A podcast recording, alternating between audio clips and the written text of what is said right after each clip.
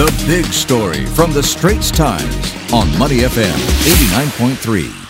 President Xi Jinping and Joe Biden will speak tonight for the first time since Russia invaded Ukraine. Hello, you're watching The Big Story with me, Olivia Quay.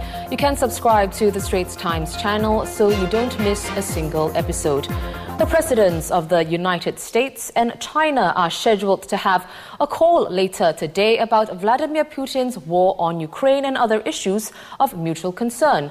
According to the White House, U.S. President Joe Biden will warn his Chinese counterpart Xi Jinping against supporting Russia in its invasion of Ukraine. The conversation will be the first between the two leaders since November. We believe China, in particular, has a responsibility to use its influence with President Putin and to defend the international rules and principles that it professes to support. Instead, it appears that China is moving in the opposite direction by refusing to condemn this aggression while seeking to portray itself as a neutral arbiter. And we're concerned that they're considering directly assisting Russia with military equipment to use in Ukraine.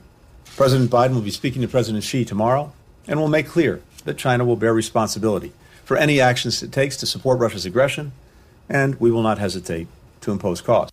Let's now get the perspective from China with the Straits Times' China Bureau Chief Tan Dawn Wei, who's in Beijing. So, Dawn, as we enter the fourth week of the war, China has maintained its neutral stance, at least in public. Is that likely to change? Well, it's really quite hard to say because no one really knows what the, the Chinese leadership is thinking. Everyone has an opinion about what China's calculus is, and there have been such a large amount of assessment and analysis and interpretation on China's thinking based on reading between the lines in a very opaque system.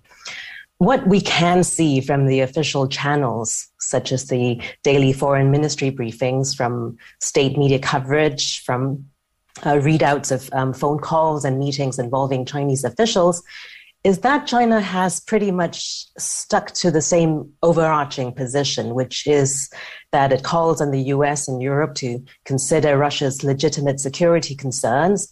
And um, that is uh, the expansion of NATO eastwards.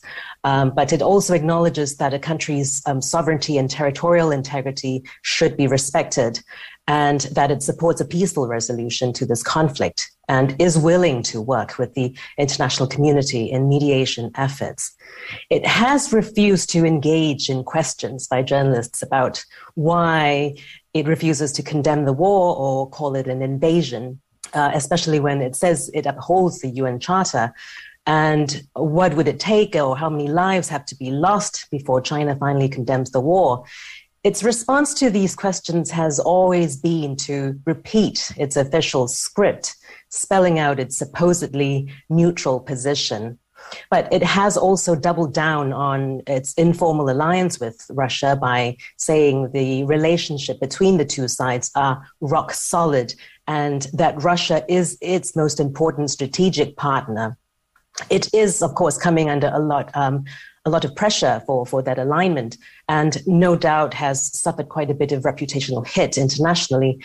But putting aside whatever assessments about China, how China can or will benefit from this conflict, it is very clear that it is very unwilling to be drawn into it. And that came out quite obviously last week in a phone call that uh, Chinese Foreign Minister Wang Yi had with his Spanish counterpart, where he said China is not a party to this conflict and it uh, all the more doesn't want sanctions to affect it. So you can see that it is, in fact, more worried about how it could be hit by the sanctions or the economic repercussions of the war, which will or has already driven up commodity prices and also disrupt um, the global supply chain because keeping its economy healthy and looking good this year is the top priority for the Chinese leadership because it is heading into a very important um, party congress at the end of the year where President Xi Jinping will ask to extend his term. But I think China has already long made up its mind about its alignment with Russia, which has been a pretty consistent supporter and partner to Beijing. And China is probably convinced that whatever it does will not change the fact that the US will continue its containment efforts against it. I don't think it would want the war to drag on, but it surely um, is not going to do the US's bidding either and be pressured or be seen to be pressured by the US or Europe to act. Well, Dawn, we are looking ahead to today's call between President Xi and Biden. And this is, of course, uh, coming in the wake of a Monday meeting between U.S. National Security Advisor Jake Sullivan and China's top diplomat Yang Jiechi.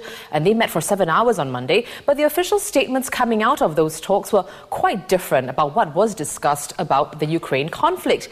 So, looking ahead to tonight's call between the two presidents, is this something we can also expect Yes, if you have seen the statements from um, both sides that came out of that Monday meeting, you will see that they focused on um, quite different things. The US readout was very short and uh, simply said that they talked about a range of um, US China relations issues with substantial discussion of uh, Russia's war against Ukraine. But the Chinese readout was very much focused on Taiwan and China's other core interests, such as Xinjiang, Hong Kong, and Tibet, and was about Yang Jiechi basically reminding the US of its commitment to the One China policy and warning it not to interfere in China's domestic affairs. Ukraine got a small mention at the very end of the statement, so we didn't really get a good sense of what the Chinese position on Ukraine was in that discussion. But for tonight's phone call, we know from the US side that Mr. Biden plans to put pressure on Mr. Xi and make clear that China will bear responsibility for any actions that it takes to support Putin's war and that the US will not hesitate to impose costs the foreign ministry was asked for details about this call just now during its afternoon briefing, and it acknowledged that the two leaders will talk about Ukraine, among other things, um, but they didn't really say much more than that.